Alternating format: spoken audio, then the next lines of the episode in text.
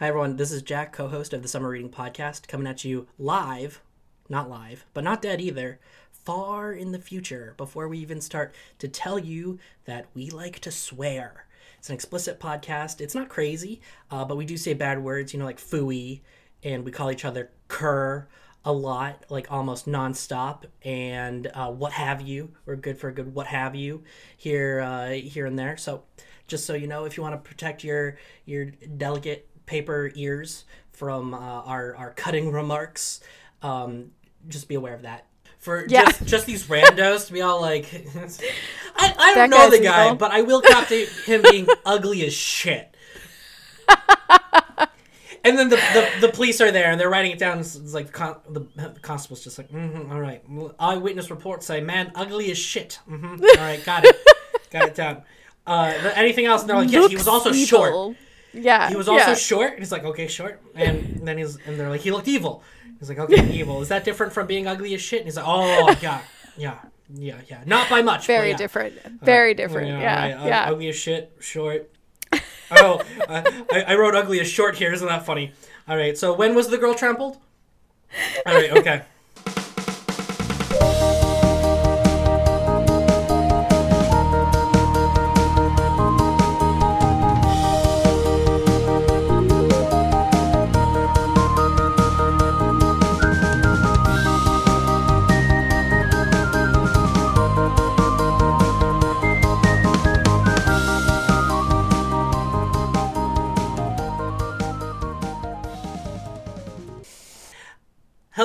The Summer Reading Podcast, a podcast where a professor and a librarian review all of the books you had to read in English class. I am your professor. My name is Jack. My pronouns are he, him. And I am Marty. I'm your librarian, and my pronouns are she, her. How are you doing today, Marty? I'm doing well, Jack. How are you? I love that question as if we have not currently been talking for the past half an hour. I know it's delightful. Um, yeah, yeah. I'm trying to think of things that I have not already told you, or things that I'm comfortable sharing with our listeners. Yeah, well, we Um, we had the we had a delightful in person seeing each other recently. We did. It was was so great. very- you took Very took another trip around the sun, you old man. Yep, You yep. Turned, turned older. you turned older, Oh, as that- we all do. That was nice. that was the first time that group of people had ever all hung out with each other. Too. Yeah. So I don't know if you're like this, but when you're the person who brings people together, um, so good. I have this um I have this anxiety if like there's like a party at my house. Like I need Mm-hmm. to make sure everyone is like catered to in some way. Everyone needs to be happy uh in some degree. Yeah. Uh and so like I um I'm never with like big parties. I'm never that one person who's like, I found this one person who's good to talk to. I'm going to spend the whole night here. I'm I'm I'm jumping around. I'm seeing that, Yep. and so when there's it's like a smaller group of people, I'm like, I'm going to talk to you now. I'm going to talk Yeah. to you now, and then this is we'll open this one up for discussion with the whole table. And then people are like, "Oh, what a good jeep! Oh, what a good bit we're having! oh la la la. Oh, la, the la. traffic and the weather! Haha!" Oh, indeed. Haha. Um, no, it was delightful. I really enjoyed um, seeing a mutual friend and also meeting all of the people in your life that I hadn't met yet. yeah, you have your some good. your friend-in-laws. You have some good folks Yeah, in your corner. They're nice. They're nice peeps. Aaron's okay. I mean, Aaron drove some distance Yeah, to get did. to you. He That did. is a good. He didn't even drive home that night. He friend. like had a safe house he stayed at. Oh, that's too funny. Yeah. I love that. Oh, okay. wow. I was like, you could stay here. He's like, noted for next time. Oh my god, that's brilliant. I was bummed that I did not get to stay as late as everybody did. Um, work, man. Work's Yeah. a bummer. um, but yeah, it was so much fun. Yeah. I had a great time. Yeah. Oh man. Well, here's to many more birthdays. Many more. Many more. yes, I have a birthday coming up soonish. I have no idea what I'm gonna do, but oh um, man, text me. I will. At, le- I at least your birthday. I'll, tell you so when my birthday is. is. Yeah. um yeah, yeah. I'm excited to be, you know, on Zoom again. It's, you know, it's not the same as IRL, but uh but it's pretty cool. well, here we are. Here we are. All right, and we're gonna get into it. So, Yeah. um, yeah. uh, today's book is The Strange Case of Dr. Jekyll and Mr. Hyde by Robert Louis Stevenson. By Robert Louis Stevenson. Uh, or, as I like to call it, a more interesting and nuanced exploration of good versus evil than William Golding's The Lord of the Flies. Jack, you took the words right out of my notes because I wrote down um, duality of human nature, nuanced. um, yeah, right there with you, bud. I I a- totally agree. yeah. This pod- podcast, in, in many ways, is like us drawing connections between disparate parts of just English literature. Um, it's like, oh, you know what? We're gonna let's compare House on Mango Street as YA with Lord of the Flies and see and and Yeah. it's like, oh, okay, yeah, no, maybe m- maybe less of that, so people don't need like people don't need to watch us um throwing out muscles from stretching too hard. Um, so, uh, Those those nerd muscles that we have. yeah, yeah, those those Yeah. brilliant nerd muscles. I love it. Is uh, was this your first time with this book? This was my first time with this book, and um, yes, I was a Jekyll and Hyde virgin, I guess. Um, although I did see the musical as a young person. I have you ever seen the I've, musical? I've, d- I've done the uh, the poor theater kid thing, which is I've Yeah. listened to the soundtrack. On oh, the I do that all the time. But Yep. I, I did not I did not do it because the the book itself holds such like a personal place in my heart yeah. that when I listen to the music, I'm like, who is this woman? Yeah, yeah. And so it's so funny because uh, for a period of my youth, I was very, very into the someone like you found someone like me song, like the, the you know, seminal Jekyll and Hyde, uh, I don't know, belty ballad that I can't Yeah. even remember the, the woman who made it famous, which is horrible of me. Everybody is going to come at me with pitchforks All your all your Um, theater people. all my theater people. um, but yeah, so I I had seen that, and um, and then I was reading this, and I was like, wow, like when they say loose adaptation, they really mean it. Like, um, that musical takes the premise of the story and just kind of runs with it. Um, which I mean, hey, whatever. Like that's sometimes the function of an adaptation is to just sort of spark interest in a, a thing that Yeah. you know The- a composer loved. The musical Um, probably got a bunch of very enthusiastic theater kids to read Yeah. this Scottish novel from the late 1800s. yeah, and, and that is, I mean, hey, get him in the door, Get right? him in the Like, door. Yeah. I um have not seen uh, that musical, um, and I, uh, frankly, I'm not super interested. yeah. I think And- you know you can do without it. It's fine. yeah, it's the same. Yeah. Like I have um.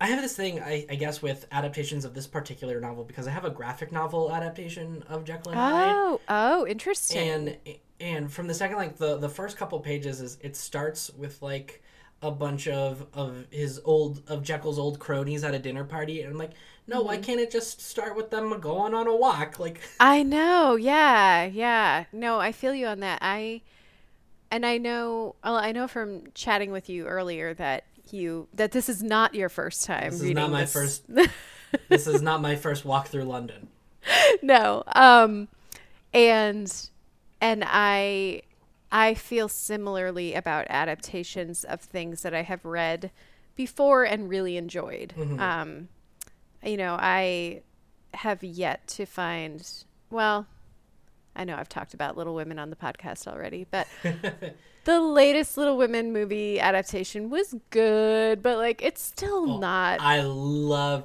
but I haven't It- read Little Women that's this but you haven't read yeah yeah, yeah. So um yeah so i i totally feel you on that like Yeah. i Well, I I don't want to be and for for people out there who are like, well, when you adapt it to the screen, it's different. I want to take this moment to say very very peacefully, I know, I know. Okay, Wait a second. just like Are you sure? Yeah, like, oh, I know. Um, I I'm aware. I'm, I'm aware. Little foghorn leghorn. Um, foghorn leghorn's like like not a fan of Greta Greta Gerwig's little 2019 Greta Gerwig, uh, Little Women. Um, okay, so I uh, love the HBO limited series Station Eleven. Yes. I love it. I've talked about it to pretty much everyone in, in my life, it, like who has been who's talked to me within the last like five months. Mm-hmm. Um, I'm obsessed with it. I've watched it like ten times. I made everyone in my family watch it. Uh, then my family members watched it like twice. Um, Nice. And uh, I love it, and I love, love, love uh, Emily St. John Mandel's Emily St. John Mandel. I don't know how you pronounce the St. John in the middle. Um, I love her book. It's it's a book that's stayed with me, um, and I recognize that the book and the the show are very different beasts, but they both do what I love Yeah. uh, and and so I I love the show. I love the book, and what I love about that is these are two pieces of media that I can love separate of each other. Yes. Yes. the the musical Jekyll and Hyde doesn't evoke that Nope. that no. joy. Yeah. because there's this ish like I, I mean you know me Marty. We met through theater. Um, Yes, indeed. I have this issue with uh, I, I, my brain is calling it like sort of the commercial theaterification of of narrative. It's like Yeah. you have these musicals where they hit you over the head with an "I want" song.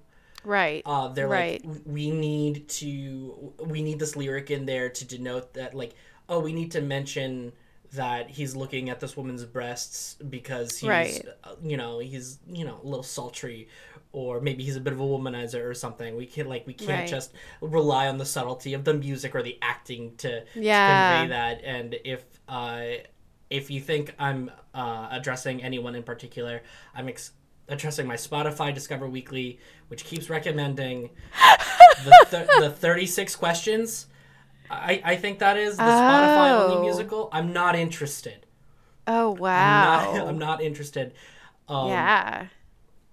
And, and that's that's what I'll say about that. But Fair. so yeah. Jekyll and Hyde, this is uh, I actually don't know which which go go around this is for me for Jekyll and Hyde.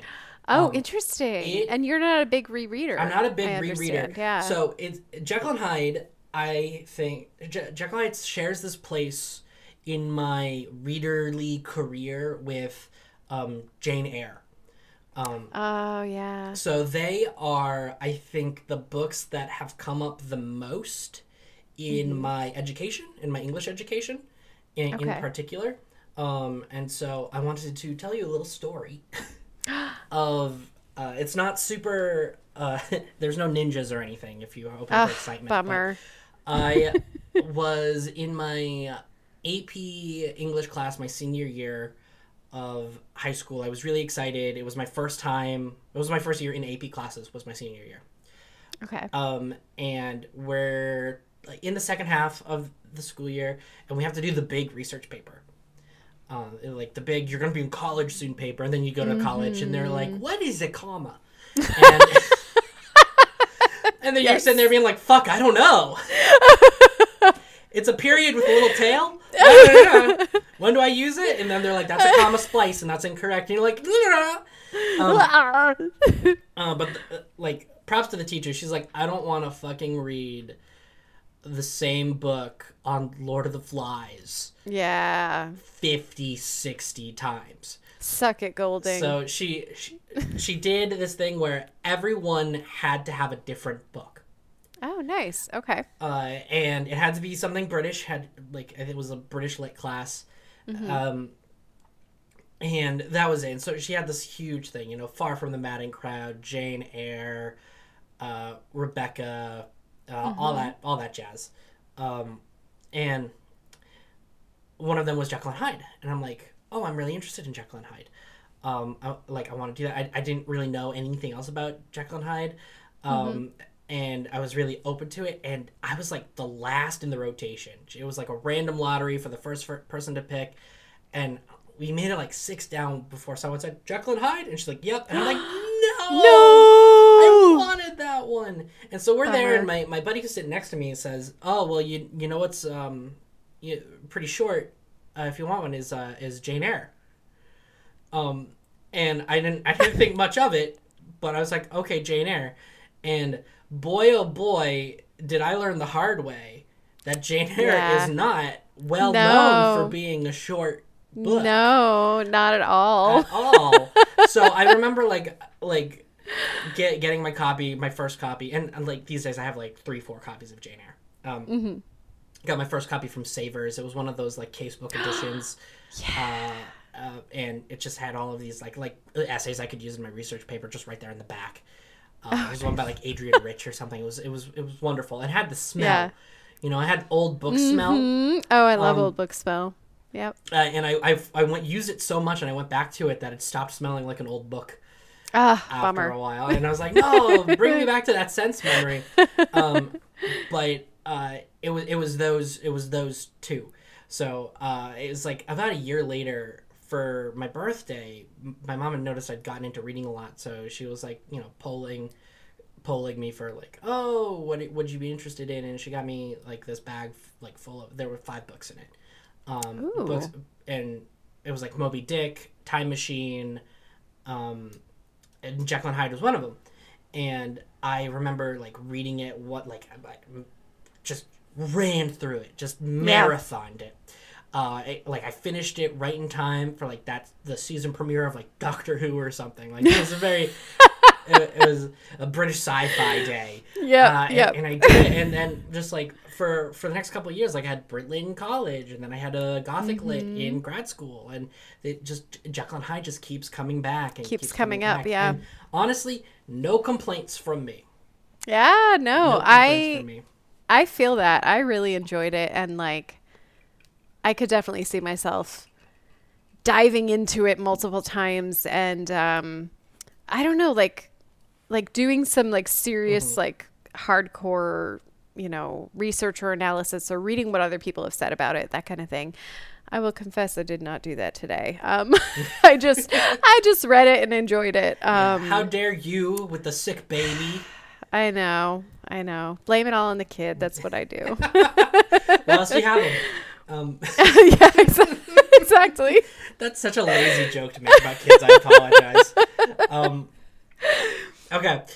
Uh, so in which case then, um, I have some notes. I uh, didn't take many notes on this. Oh, I did. I did write down um, one quote that I found delightful. That Robert Louis Louis Stevenson said. It was a fine bogey tale, which I just think is great. Right, my so my my favorite line in this book is I don't know if I'll be able to. I I don't know if it's gonna matter if I get it perfectly right, but it might be my favorite pun in all of uh, literature. Ooh, in which uh, Mr. Utterson says, uh, ba, ba, ba, ba. if he be Mr. Hyde, he had thought, I shall be Mr. Seek. yes, I love that too. That I remember uh, when we read this in um, college. We Yep. had to do like these responses to everything that we read, and it's all like just write a paragraph responding to it. I wrote my whole thing on that pun. Oh, that that's pun brilliant. in particular because I was like, it's so fun. I love that. Um, Yeah. so I have a I have a question for you, but I'm gonna I'm gonna do, do the synopsis first. So okay. Yes, do. so the strange case of Dr. Jekyll and Mr. Hyde by Robert Louis Stevenson. So Robert Louis Stevenson, a Scotsman, a proud Scotsman, uh, was uh, a bohemian railing against the system. Uh, fell in love uh, with a, a married woman, and that married woman was like, you know, what? I'm going to divorce my husband for you. Uh, Yeah, they- yeah. uh, and all, all of the sources that I read describe um, Robert Louis Stevenson in particular as a sickly child. He was born 1850, died 1894, so he was only 44 when when he passed away.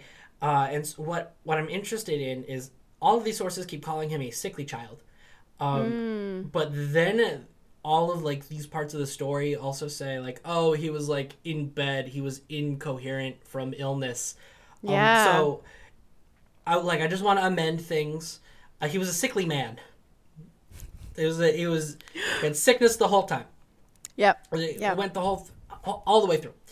Um, he was a sickly man. Uh, his first, I would say, blockbuster is Treasure Island. Uh, published 1883. I think originally written in 1881. Uh, and then years later, 1886, Jekyll and Hyde comes out, and this was written for the Christmas rush. Like Oh, published in love time, that. published in time for Christmas. Well, because ghost stories at Christmas were such a thing. Yeah, it's what that one line of the carol. Yeah. Yeah, yeah, yeah. Uh, oh, that's so great. and and we do this and oh that's what i wanted to say i completely forgot until right now Mm. um we're talking about theater sweeney todd yes. the the demon barber of, The Demon Barber, of, yeah. of fleet uh, fleet street blah, uh the original penny dreadful a string of the string of pearls or sweeney todd the Mm. demon barber of fleet street Mm-hmm. um does that theaterification it was my example it was my go-to example of I see. yeah, yeah. In, in in the book, The String of Pearls, Sweeney Todd wants money and is evil, so he will happily murder people. Mm-hmm, and and he and Mrs. Lovett will make a fortune because of the bodies, and there's not a lot of. It's expensive to eat meat, you know, right? Yeah, yeah, Like yeah. In uh in the musical, he's like, "But I love my daughter. Yeah. Like, I'm an anti-hero." Yeah, And- I know. And what I like like about the Penny Dreadful is like the form is like be fucked up if your barber made you into a pie, huh? yeah, right? like, that's that's the core question. It's such like it's such like a contemporary thing to be like, yeah. but he had a good reason. I'm like, no, We have like, to humanize him. so- yeah, yeah, so- yeah. Sometimes people are just cannibals. yep. All right. Sometimes people like just do oh that. Oh my god. Have you sorry, this is I Yeah, go I'm for gonna- it. Go Should I go on this tangent? Yeah, yeah, do yeah. I do it? Okay. Have you seen there's a parody of um I believe it's making fun of the Joker movie that tries to like humanize the Joker and give him like the backstory Oh, I've seen it. Yeah, I've seen Joker. And um, I have not seen that movie, but it's um, Oscar the Grouch, and it's an it's an SNL parody, and oh my god, it's incredible. I'll have to check if you out. haven't seen it, you have to watch it. It's it's really good. Um, yeah, I I love it. Anything with a Muppet. Put a Muppet in anything. I mean, really, but this is it's great because it's like this like gritty version of Oscar the Grouch and it's all like human beings playing the Muppet characters and it's so wrong and so hilarious. Oh and, my god. Yeah. Love it. Uh, We need more Muppet. Uh, yeah. Um, Always more Muppet. I don't think I don't think we've had a conversation where we didn't bring up the Muppets in some fashion. It's entirely possible. Um, I bring them up a lot. Okay, so uh, that's Robert Louis Stevenson.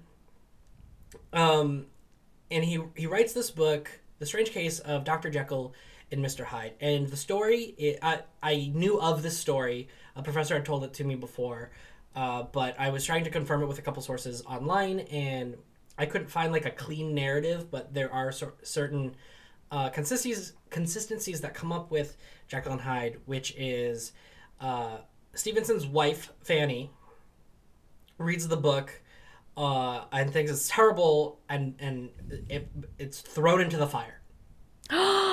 It's, wow. throw, it's thrown into the fire. He Damn. they're like, what?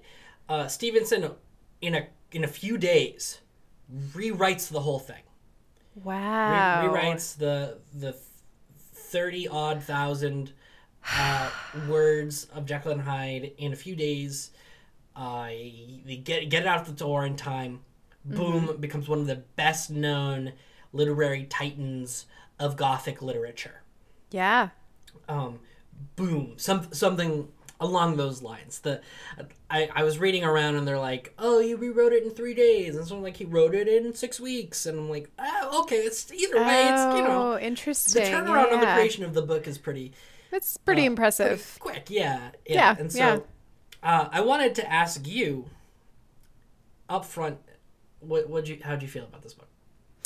So I really enjoyed it. Um, I I'm trying to look at my notes. I I didn't write down like why I enjoyed it so much, but I I I will say I think it goes you just dive right in. Like it's like this conversation between two friends who are like super awkward friends and I feel like talking about that They're just, they're a little British. bit. You could call them British. um all of the all of the relationships in this story seems so awkward to me and I kind of love it for that. Um and I I think one thing that I like is and you know, correct me if I'm totally wrong on this, but there is this very appealing um, lack of detail for the horrible things that Hyde does. Mhm. Um, that I like because it It's the leaves PG it up to you. rating. I mean, but it leaves it up to your imagination Yeah. in this weird way. And that, but then there's always a part of me that while I'm reading it, I'm like, so like, was this his choice, or was this an editing thing, or was this like, well, people are only gonna read it if blah blah blah blah blah. He's like, I'm Um, really sick. I have to rewrite this whole thing in a couple days. right? We Like, don't have time to be paid by the word. Yeah, yeah, and it's um so yeah, I I find that very appealing. Um it has this sort of um oh God, I'm saying um constantly. I, it has this somber quality to it throughout. There's so much detailed description of like the fog is rolling in and the light is like Classic. the half yellow, you know, whatever, There's this creepy. moment where like the fog is so thick the character can only see streetlights. Yes. Like and I love that Yeah. that atmos- that atmospheric quality to it that is a through line through you know throughout the whole it, and Mm. it's a brief it's a brief novella um but the fact that that always hangs hangs in the air much like a fog yeah. I I enjoy So do you think and Mm. this is one of the f- few things I wrote down here. Uh, do you think Robert Louis Stevenson knew he had a banger? Oh that is a good question Do you think his, his like the the original burned and he rewrote it and then he's like yeah. No this this one works. And i ask because out of the the books we've read so far yeah. this is the one to me that feels the most excuse me fun. Yeah. Right? Th- th- Agreed. this is Yeah. this is the one that it's the most um sensational Mm-hmm. um, of it, and I think part of it, part part of it's worthwhile to say that there's there's this clear shift in genre. oh um, absolutely Of, of this other thing that we're working with, it's kind of a it's kind of a pot boiler. It's it's you know sometimes Yeah. lumped in with the the class of of Penny Dreadfuls. So uh, for for context, if you're listening uh, to us today, um, for our personalities, thank you, um, and not because you know anything about Jekyll and Hyde. Uh, we're about I'm about to spoil it for you. So, um, uh, the secret of Soylent Green, if you haven't heard of it already. Uh, so, the strange case of Dr. Jekyll and Mr. Hyde is you have this central figure of the the lawyer, Mr. Utterson, who uh, falls into this case of this wicked, monstrous figure, Mr. Hyde. This this uh, small, wretched, off-putting man who is committing a series of increasingly wretched, heinous acts of violence in London Yeah. town. Um, and his strange connections with the uh, amenable, gregarious figure of Dr. Henry Jekyll.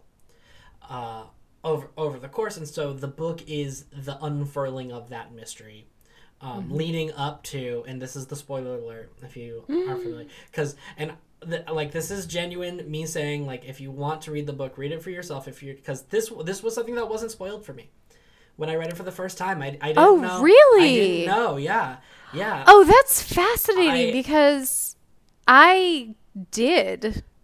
Um, Mm-hmm. I feel like Jekyll and Hyde is so ubiquitous in pop culture. Yeah, yeah. I, I like uh, you know the big Darth Vader reveal.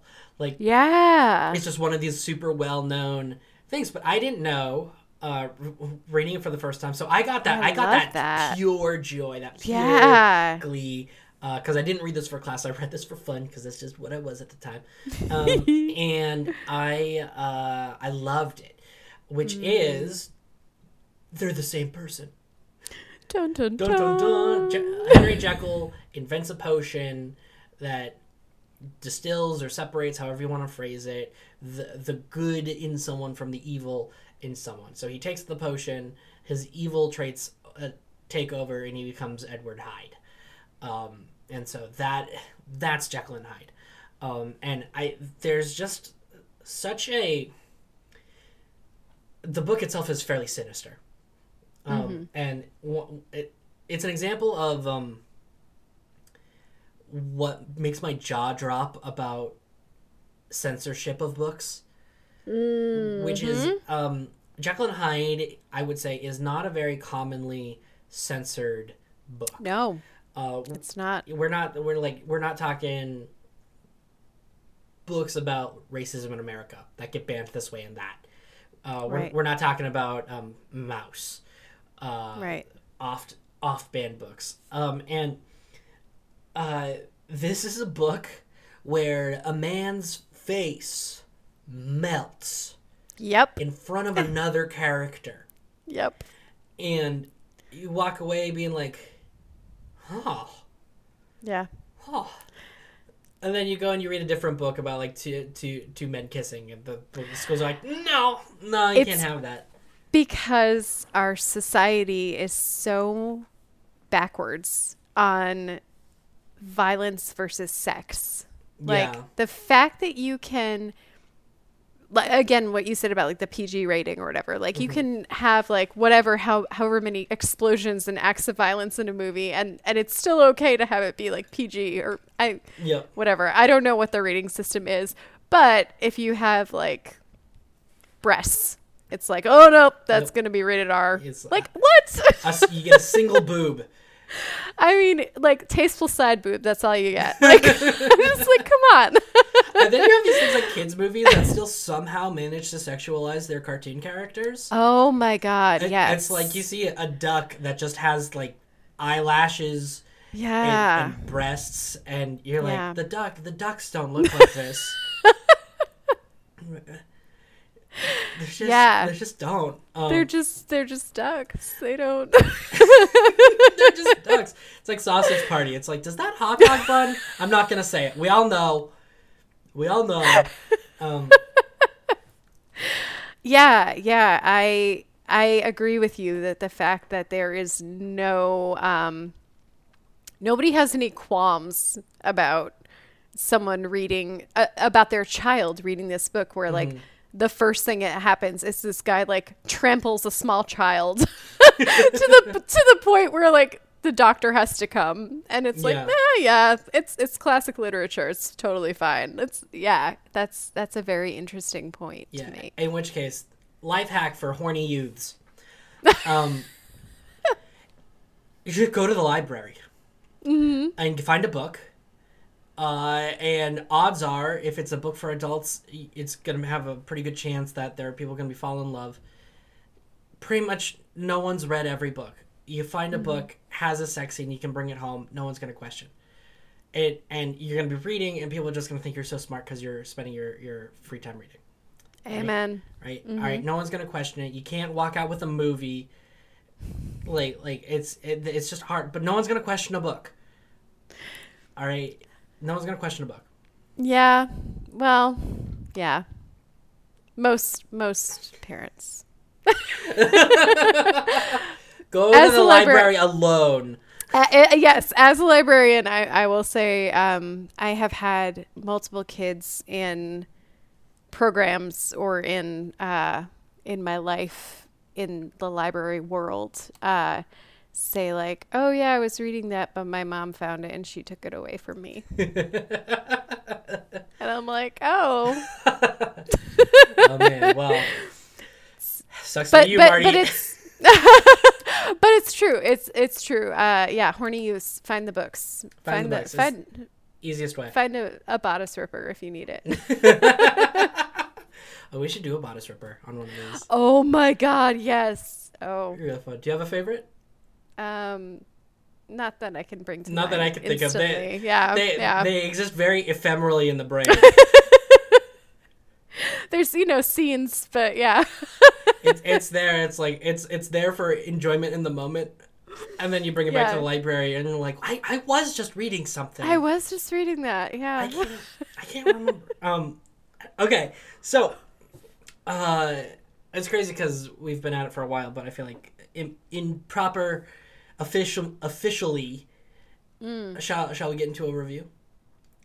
I uh, it's it's no secret at this point that I have very great admiration for this book. I wasn't a huge reader when I was young, so I, I don't really feel like my, my nostalgia books are this mm. weird smattering of the books based off of the movies that were coming out in high school and mm. and in my sort of developing identity as an English person and and so like the like a handful of YouTuber books and a handful of English books and so th- this is something that's really nestled into my identity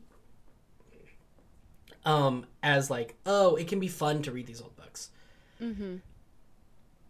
and it's short that. it's so short. Um, so one of the things that I am quite taken with, which has come up uh, a number of times over the years, but has not really like I've not seen a lot of scholarship on it. So I don't know if it's just like in old books or people just haven't gone through academic channels to talk about this, or my affiliated institutions just don't have access to these articles or whatever. If there are these secret, these secret academic articles. Um, Ooh. uh, but it's come up in classes before at, with Jekyll and Hyde as a potential queer narrative. Um, oh, that's interesting. and I think this is a great example of one of my fascinations, which is, um, I don't know if you know this about me, Marty, but I'm not so much interested in history as I'm interested in historiography. Um, okay. so how I'm interested in how we write history more than history itself.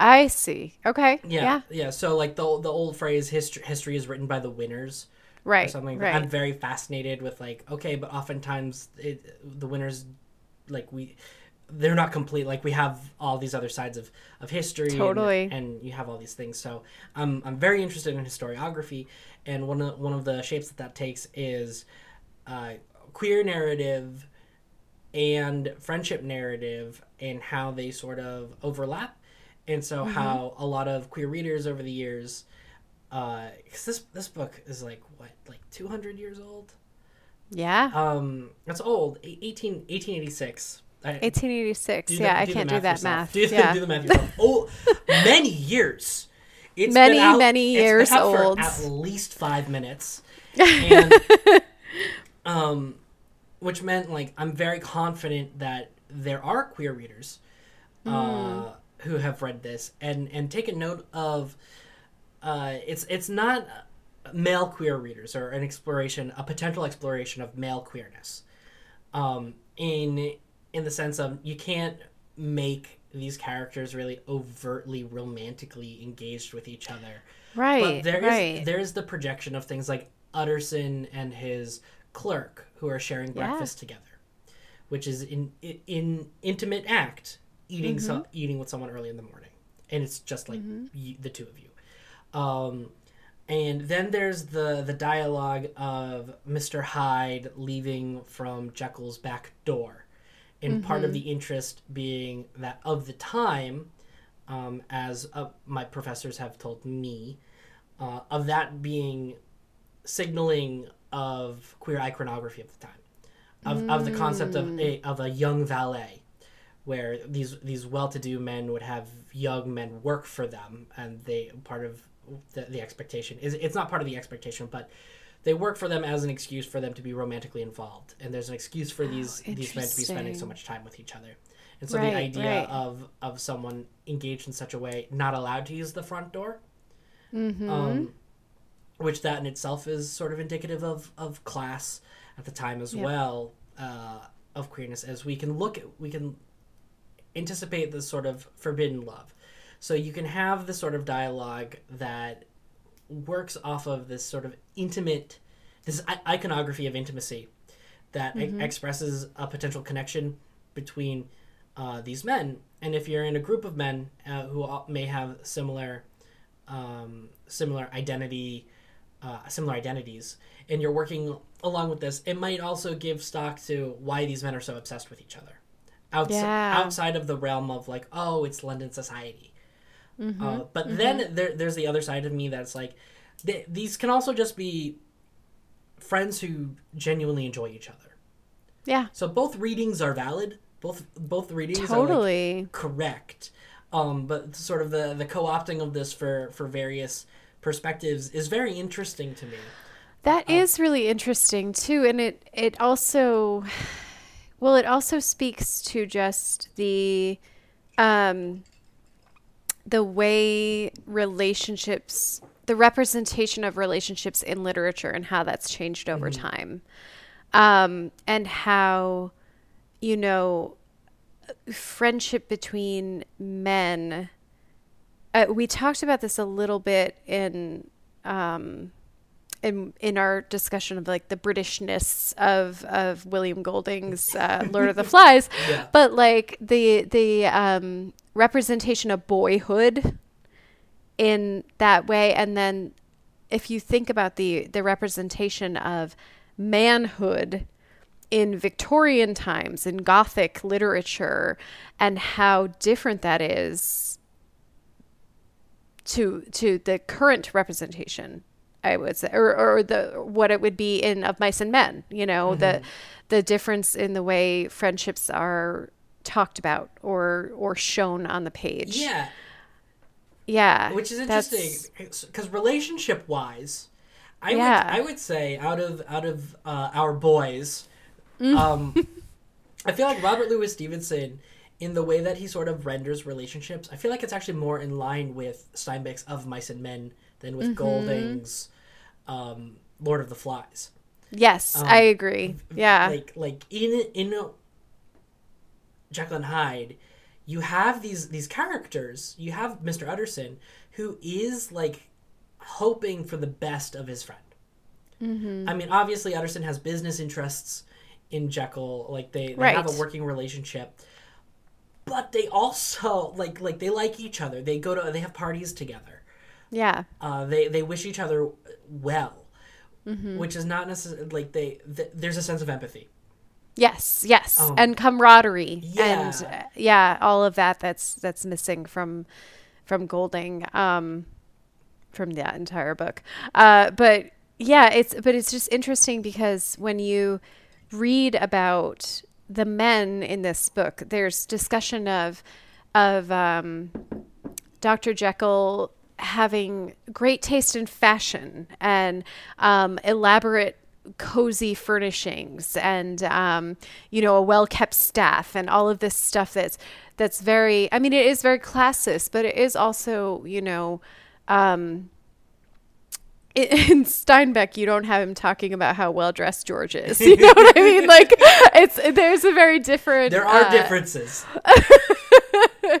there's a different uh, lens to it, I guess I will say. Yeah. And yeah. and and so uh, you you mentioned you mentioned class, Mm-hmm. um, and one of the things that I think is very interesting in.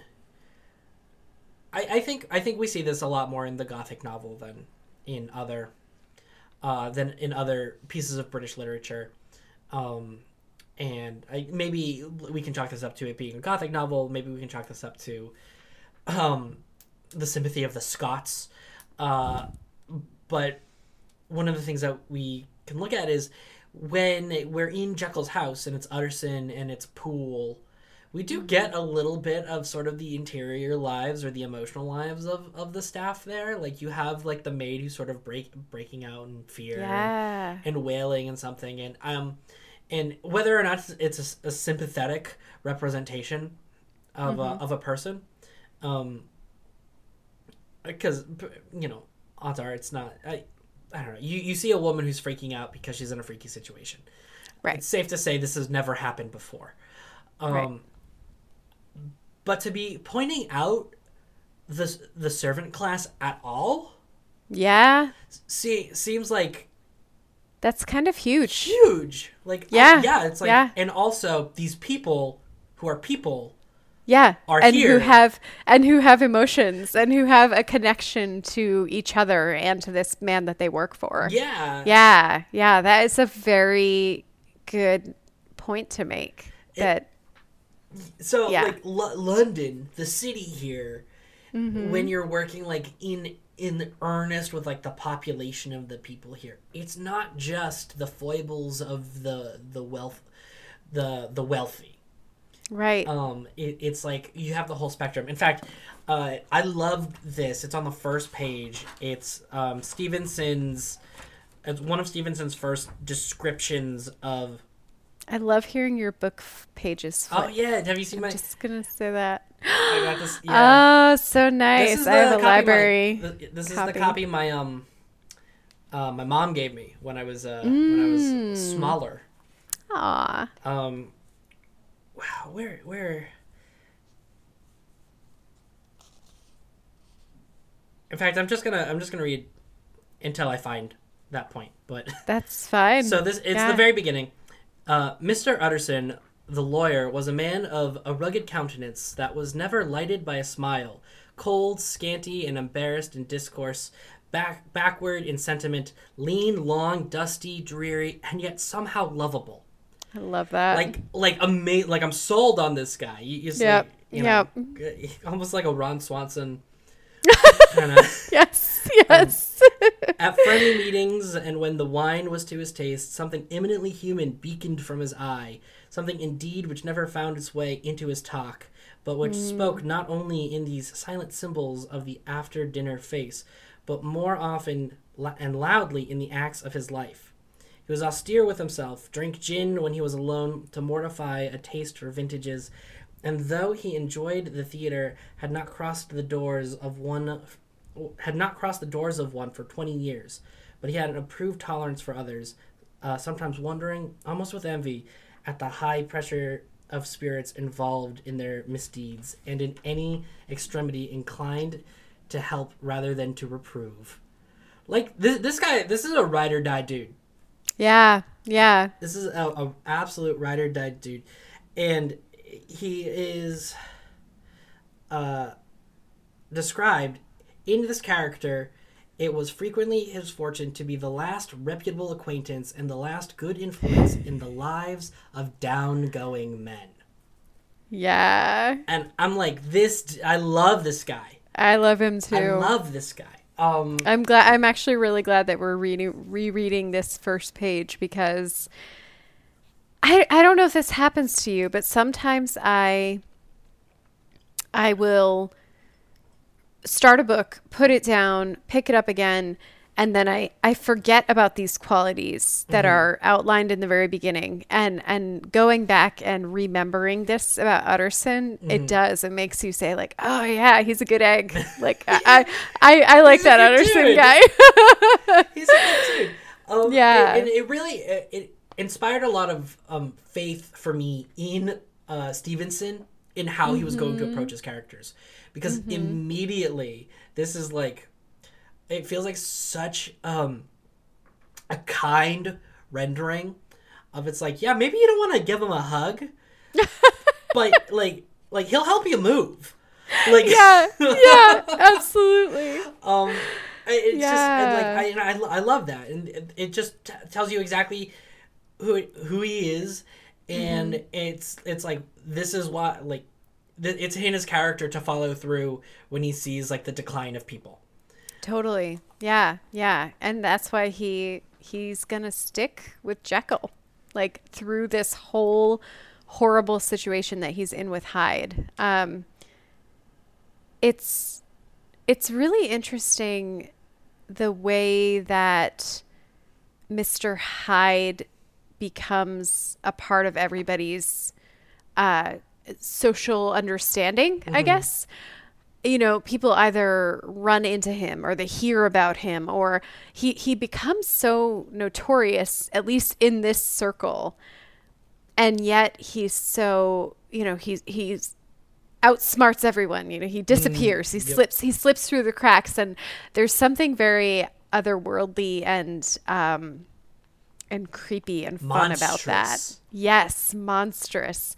And I love the description of Hyde as uh what did I wrote down the the fact that he is small like that Mm-hmm. he's this like small sickly looking and and His when body physically yeah alters from evil.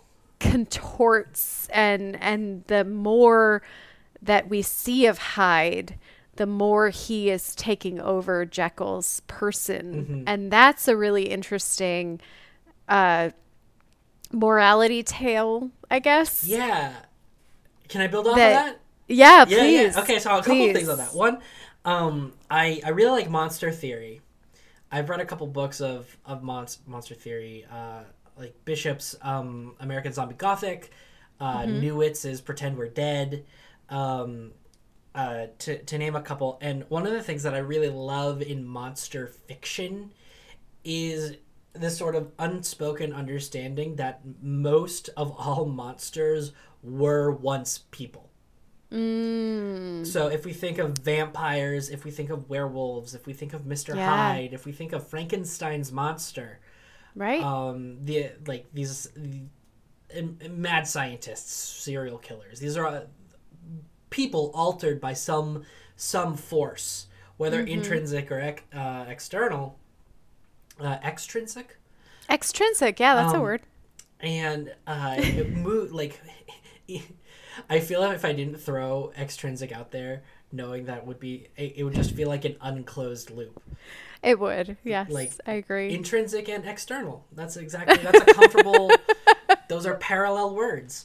Um so so the the way that like monster fiction approaches like the horror it, it always feels like you pull the you pull the curtain down or, or the the author points the finger and it's all like and we were the monster all along. Right um, right. and i i don't like that a lot of the time when it's written by your your goldings. Like I, I i don't like it when the takeaway is we are inherently terrible or don't trust Right. people but i love it when it's written by someone like robert louis stevenson who's all like this man is loved. Yeah. This man is Yeah. loved and he's done a lot of good. Uh, but he like he's flawed and i don't forgive him um because he's like he's a monster. But he's not Right. just a monster. He's not like it's not like everything that's good in his life was immediately undone when this was Right. proven to be true. Yes, and there's there's the struggle in here between Hyde's misdeeds and his evil and and Jekyll trying to pull away from that. And that there's mm-hmm. there's something so very human about Yeah. about that that 2 month space of time where he's he's he's himself again. And mm-hmm. he's he's so garrulous and gar- garrulous Garrulous? garrulous garrulous.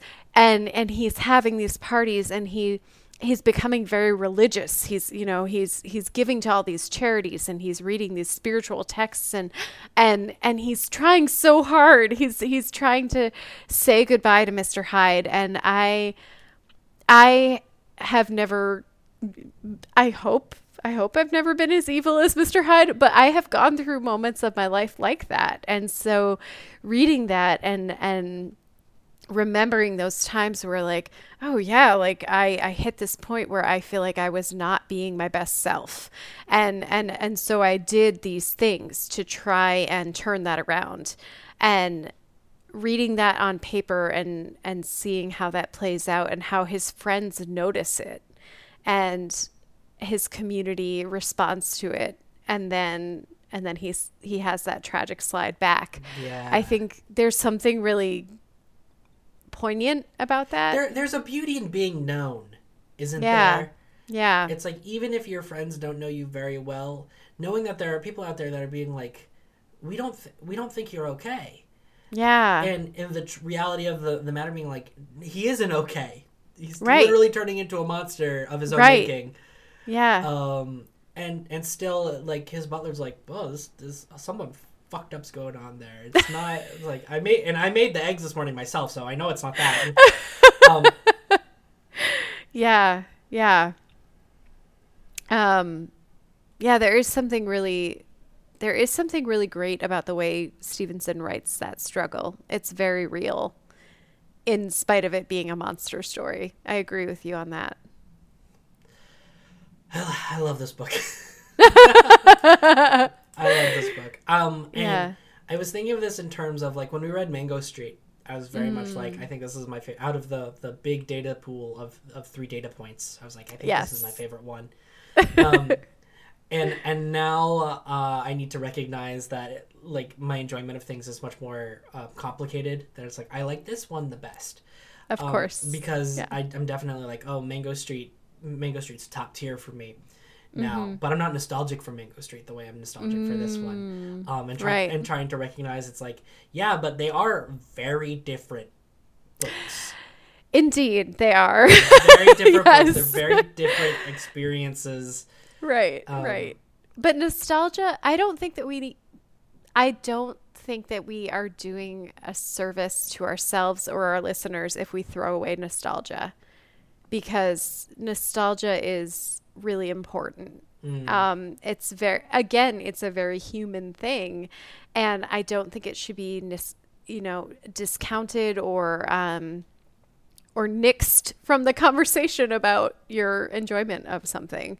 Um, I, yeah, I don't know. I think it's very valuable, and I I love that you have this nostalgia for this story, and that you were able to read it fresh and not have that Yeah, context. yeah, yeah, yeah, yeah. I think that's so great. You know, I mean, it's like having that unspoiled experience of the story is really fantastic. Uh, yeah. Oh my god, it's just like like I- like I get flustered. I, and I read it. I reread it this weekend very quickly. Mm-hmm. Um, and I don't think it's already a fast book, and Yeah. so I don't think it's necessarily doing a service to me. But just knowing is like this is a book that will be there. do you have, sorry, No, go. Yeah. do, do you have passages that you sort of just, you read them and then you let them seep in when you reread this one? No, I'm just curious. No, I so when I reread a book, when it happens, um, the like two times that it my, happens. my dream is that I've completely forgotten how it goes. Like you know, when, when a Okay. Mm-hmm. when a book becomes part of you, you don't remember all of these little details. You remember these like movements. You remember these colors. You remember these like select images or these characters. But Mm. I didn't remember that Utterson uh, was described as you know ride or die with down going men. Like that phrase, Right, down going right. men. Um, and I love that phrase, and I hope I forget it again. Like I, I hope I forget I, I hope I forget as much of this book as possible. So when I go back to it knowing that my only chief memory of it is the major plot beats and that I like it, is that I can experience it for the first time. And because sometimes books aren't like that. Like when I reread um, uh, Ready Player One by Ernest Cline. Okay, when I I, read it- I haven't read that one. When I read it for the first time, that might be worthwhile for us to oh, we should pick apart here. absolutely. Yeah, Um, yeah. When I read it for the first time, I was like, "This is amazing." It was like an addictive read. Um, it doesn't happen all the time with books, despite how much I read. But like, uh, Mm-hmm. when I get re- like proper hooked by a book, and I'm staying up late to finish reading it, and Oh, I love uh, that. it's yeah. such an exhilarating yes. feeling. Like, Yeah. You, you, you, like your, your hands are like flipping over the pages, and you're Yep, just in the yep. zone, and when you're um, walking and reading at the same Yeah. time, you like walk into a stop sign. sometimes I'll like pace. I'll pace the, my apartment. oh, I love that. um, when- yeah. When, I'm like, yeah. I, I just gotta. I have other things I have to do today, but I just have to finish this one. Mm-hmm. Um, and sometimes you forget enough about a book that when you go back and you read it for another time, you're like, I don't like this anymore, Oh, yep. or this doesn't. This doesn't ring true for me anymore. This Mm-hmm. experience, and I feel like it might be if a lot of people go back and read Lord of the Flies. I feel like that's that. That might be uh, your experience, but with you know, like uh, Dr. Jekyll and Mr. Hyde, this uh, like I've read this book at like almost every stage of my academic career. Mm-hmm. Read as a high school student. I read it as an undergraduate, as a grad student, and I've read it as a professor. Like I like, and every time there's some, it, it's not like there's some new thing. I don't want to like uh, exhaust a, a diatribe here, Uh, but to to me, there's this very personal enjoyment about like something with something that is as short as this. But I'll do it with Jane Eyre Yeah. too, which is not as short. Um, not as short. I cannot believe that somebody was like, "Hey, this book is short." Oh, God. That's incredible. That is so incredible. Yeah. Um, Wow. I, I don't know if I said this, but did I comment? And this is my last thing before, Mm. um, before like I'm I'm out of like my my notes here. Um, did I mention how the people on the street regarded Mr. Hyde? I don't believe you did, but that's definitely something that we should talk about. Okay. Yeah. So I loved I loved this to the point of it being kind of comical, though, though like knowing it's it's not comical. Um, right. Uh, but I loved the the side characters' willingness, which is supported by like Utterson's assessment, Mr. Enfield, and, and Leighton, and all these people. Um, but uh, I wrote, I don't know him, but he looks evil.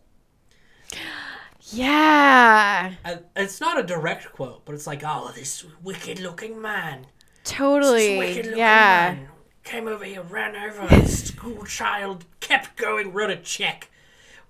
like, like Oh, I also I have we have to talk about that. Like the fact that he like whatever he ran so he, he he ran over this little girl. The family's absolutely pissed off, which absolutely they should be. And and the doctor comes and and he just goes to the bank and gets a check and he's like, "Yeah, whatever." And I I love the Yeah. cold the coldness of that and that that is the first instance that we see that he has no remorse and his way of of dealing with it is just to throw money at it and mm-hmm. i there's something that's so great and like flipping the bird to capitalism Oh yeah, I was like, it's, it's About it- that, It's like, strangely so- anti-capitalist, isn't it? it is it is There's this quote, uh, like I think it was like a tweet. Um, so someone's gonna find it. Uh, but it was this argument that it, speeding fines or just general fines should be um, like a percentage based off of what people make for like their yearly income Oh, rather oh than a flat rate. So love if it's like if you need to pay like a fifty dollar citation, uh, Right. if you only make, they'll say a hundred dollars a week, that's half of your income for the for that Right. week. But Right. if you um, have rich parents, um, and Mm-hmm. you got a trust fund that's good for two hundred thousand dollars, a fine just becomes the price you pay to let you break the law. yeah Um, oh my god And so in Jekyll and Hyde, it, it it's like if you making the argument that if you have the money, Mm-hmm. you can go trample a small girl, and uh, you you could then be held accountable to, by people. You're it's not something that you're gonna like rise to the occasion for. Um, the path of least resistance is it's going to be less annoying if you do something about it. Right. So I'll cut a check and say, Cut check it's fine here, yeah buy buy a new daughter. he has twenty five Oh my pounds. Go see a Star War. Oh my god, yeah. There was I feel like there was something I wrote about um about that and I Oh, oh, I know what it was. I'm sorry. I don't think we finished your thought though. Did we? No, Did we that, that's pretty your- much it. It's just like Okay. these people. Like, it just seemed metal. It just seemed pretty metal for Yeah. just just these randos to be all like. I, I don't know the guy's guy, evil. but I will cop to him being ugly as shit. And then the, the, the police are there and they're writing it down. It's, it's like con- the, the constable's just like, mm-hmm, all right. Eyewitness reports say, man, ugly as shit. hmm All right, got it. got it down. Uh, anything else? And they're like, yes, he was also short. Yeah. He was also yeah. short. And he's like, okay, short. And then he's and they're like, he looked evil. He's like, okay, evil. Is that different from being ugly as shit? And he's like, oh yeah, yeah, yeah, yeah. Not by much. very yeah. different. Very Uh, different. all Yeah. right, uh, Yeah. ugly as shit, short. oh, I, I- I wrote ugly as short here. Isn't that funny? All right. So when was the girl trampled? All right. Okay. Yeah. Um, I, it, it's interesting too. There was um, a difference between the way in the end when we get the big reveal from the letter the letter that Dr. Jekyll has left for Utterson. Um, when he talks about Hyde and about how he feels when he transforms, uh, it feels different than the way people talk about Hyde as bystanders, which I I don't know what I'm where I'm going Yeah, with like, that, could but you it's speak it's more to that? interesting. I I don't think I can. I'm sorry. I'm not part- like, prepared. for me, part of like Dr. Lanyon's letter Mm. is not in. I, I don't know if you can call the the bystanders an unbiased party, but doc, Dr. Lanyon is definitely not an unbiased party. right. This is a man who has a fraught history uh, with Dr. Jekyll that's marked by great bouts of interest and joy and marked by long periods of neglect. Mm-hmm.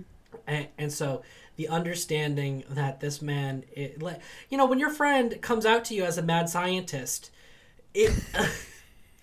like you, you gotta take a moment, you know. Yep, You, yep. you gotta say like, oh, just just give me a second here. not, not only have you um, committed um, unforgivable scientific acts, I, I I know that you murdered this small girl, you murdered this Yeah. member of parliament. Um, yeah. eh, but I still feel like there's a degree of my that's my friend. That's this is what it is. Okay, hang on. I'm so sorry. Um and hence as I think it came about that Edward Hyde was so much smaller, slighter and younger than Henry Jekyll. So he he is almost Dr. Jekyll is almost describing to me in his feeling as Hyde this young impish figure Mm. which is very different different than this this short guy who's ugly as shit Yeah. you know Yeah. and that's that's just interesting like The- i don't know where i'm going with the that but it's younger really stands out to me. Yes, Because it, it yeah. makes me feel like in Dr. Jekyll's account, he's talking about how it's as he gets older, he starts like witnessing um, this duplicity in, Mm-hmm. in his his day to day feelings and dealings of of you know gregarity and nefarity, and he is going through these motions, and I like the idea that Hyde is like appears to be younger than Jekyll because the evil like the evil wasn't born in Jekyll. Like they're not the same age. As Jekyll gets older, he Yes. becomes more evil as he has to deal with the two-facedness of high society. Of, the, yeah of these highfalutin bourgeois um uh, upper crust like- jerks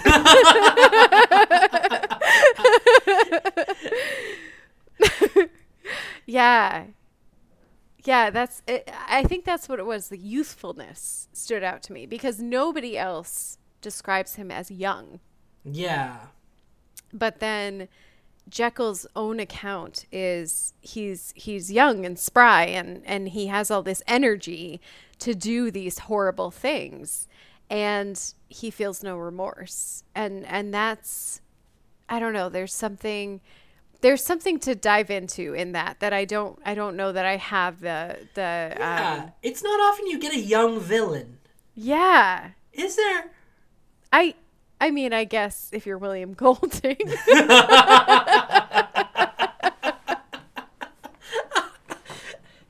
if you're William uh, Golding, we're we're either all young villains or we're being bullied by him on the playground. Yep, exactly. Um, and the only other thing that I wrote down that I wanted to talk about was why does why does Jekyll or actually I guess it's Hyde at the moment why does he call on Lanyon for help? I mean, is it just because Lanyon's a doctor? I think there's some there's some explanation. Okay.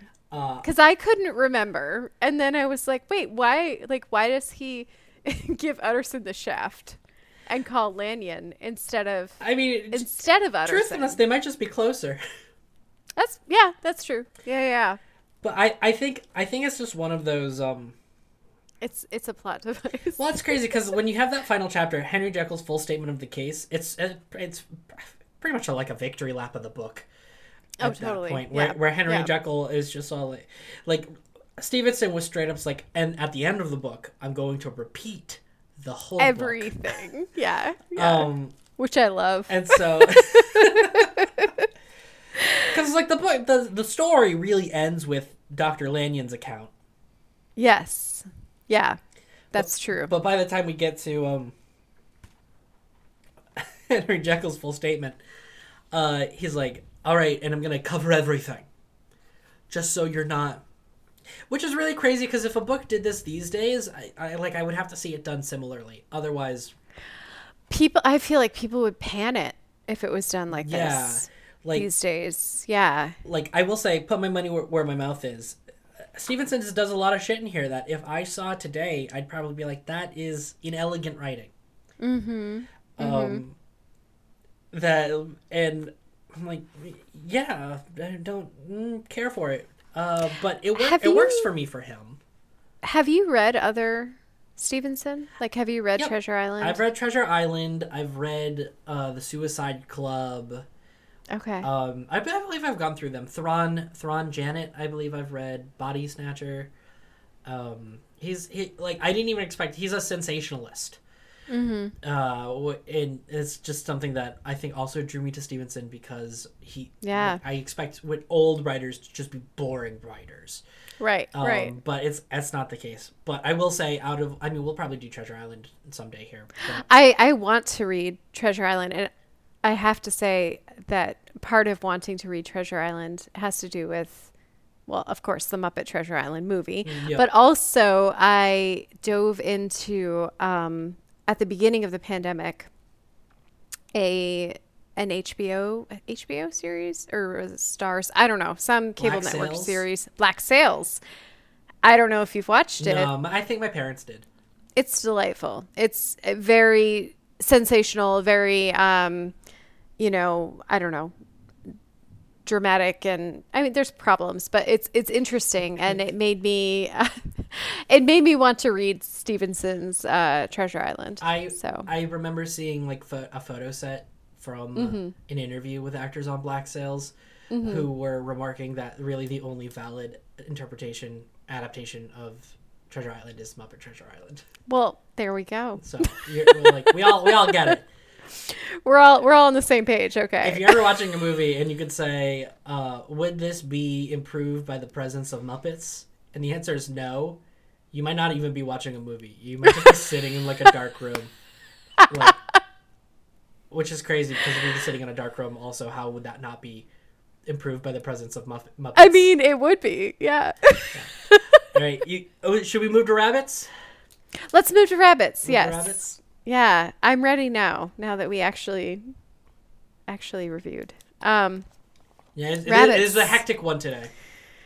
yeah. hectic one Yeah. Apologies. I feel like I was all over the map. Um Oh man, how many rabbits? I I really enjoyed it. I I really enjoyed it. I think I would reread it. Um I I'm solidly giving it 3. I didn't I didn't have the the big feels Yeah, that I've had from others. Um, so that's why I'm not giving it four, but I would give it three. Solid choice. yeah. I am uh, definitely giving it at least four. Because you have the nostalgia I feels. Do Which is great. I don't think it's And- just because of nostalgia, but No. it definitely plays into it. But I but I think that I think that it's worth embracing that. Yeah. As I as I said earlier. Part of me was wondering if I was going to give it 4.5 rabbits. Do it. Yeah, because Do it, Jack. Because, like, listen, if you got to read a book from the 1880s, Mm-hmm. uh, and traditional, quote unquote, traditional classic lit pisses you off, um, Jekyll and Hyde, man. Strange case Yeah. of Dr. Dr. Jekyll and Mr. Hyde. It's Yeah. not long, I think, is, which is why it's a favorite of English classes. Mm-hmm. uh, and like you can diverge on its simplicity. Like Yes. there's a there. That is such a good way to say it. Oh my god. yeah, yeah, yeah. No, I mean really it is. That's the perfect phrasing. Yeah. yeah, there's. Diverge on its simplicity. I love that. And I feel like uh, with a lot of good books, you can diverge on on their simplicity. Yeah. You find like one thread of it and be like, I'm gonna write a paper about this. I and I'm also I'm very fascinated to to read it again and think about it through the queer lens that you brought up earlier. Like I would not have I, I would not have picked up on that, but I think that that is completely interesting and valid um, way to to sort of bust into it. Yeah, books belong to their readers. So yeah, yeah, amen. Books belong to their readers. I am gonna um embarrassingly Google this real quick because I want to get the pronunciation right. Okay. Give me, give me a second. Um, do. Um, I actually love the sound of the keys clicking. Um, I think that's a nice, Yeah, nice thing to add. It's nice. uh, nice little thing. Okay, Yeah. so next week, next time, um, please join us for The Secret Garden I can't wait. by um, Frances Hodgson Burnett. Frances Hodgson Burnett. I wanted to You got the right yeah the Hodge pronunciation. the Hodgson. It's like Hodgson. I, I feel like she her name is like not Hodgson. Hodgson. Frances. Frances. Frances Hodgson Burnett. Are you spending time in your secret garden on Frances? And she's like, How do you know about that? Oh, I can't wait to talk about this book. Yeah, so the secret garden. Um, Yeah. Until then, thank you for joining us. I have been Jack, And I have been Marty. Uh, and this has been the Summer Reading Podcast. Thank you for joining us. Oh gosh, golly, it's me again. Come to you from far in the future to give you the credits. Gosh golly, didn't they read that book? They read that book and talked about it so hard. And now it's time to give credit where credit's due. All right, our music is by Nathan Morrissey. He's a good lad. You can find him on nathan.morrissey77 on Instagram. Our editor is the brilliant and amazing and wonderful and lovely Rosa Maria Capano Kroll. You can find her at Crochetwell on Instagram and uh, on Etsy too. Go support her there. That's my uh, brilliant, wonderful mother. Uh, the Summer Reading Podcast was created by Margie Mason, our librarian, and myself, Jack Kroll. Uh, you can find us uh, not on any social at the moment, but you can email us at summerreadingpodcast at gmail.com. That's summer no spaces, at gmail.com. We would love if you have any book recommendations for us or corrections uh, or just nice things. Just, just tell us nice things if you'd like. Uh, other than that, I hope to see you or hear you or hear from you next time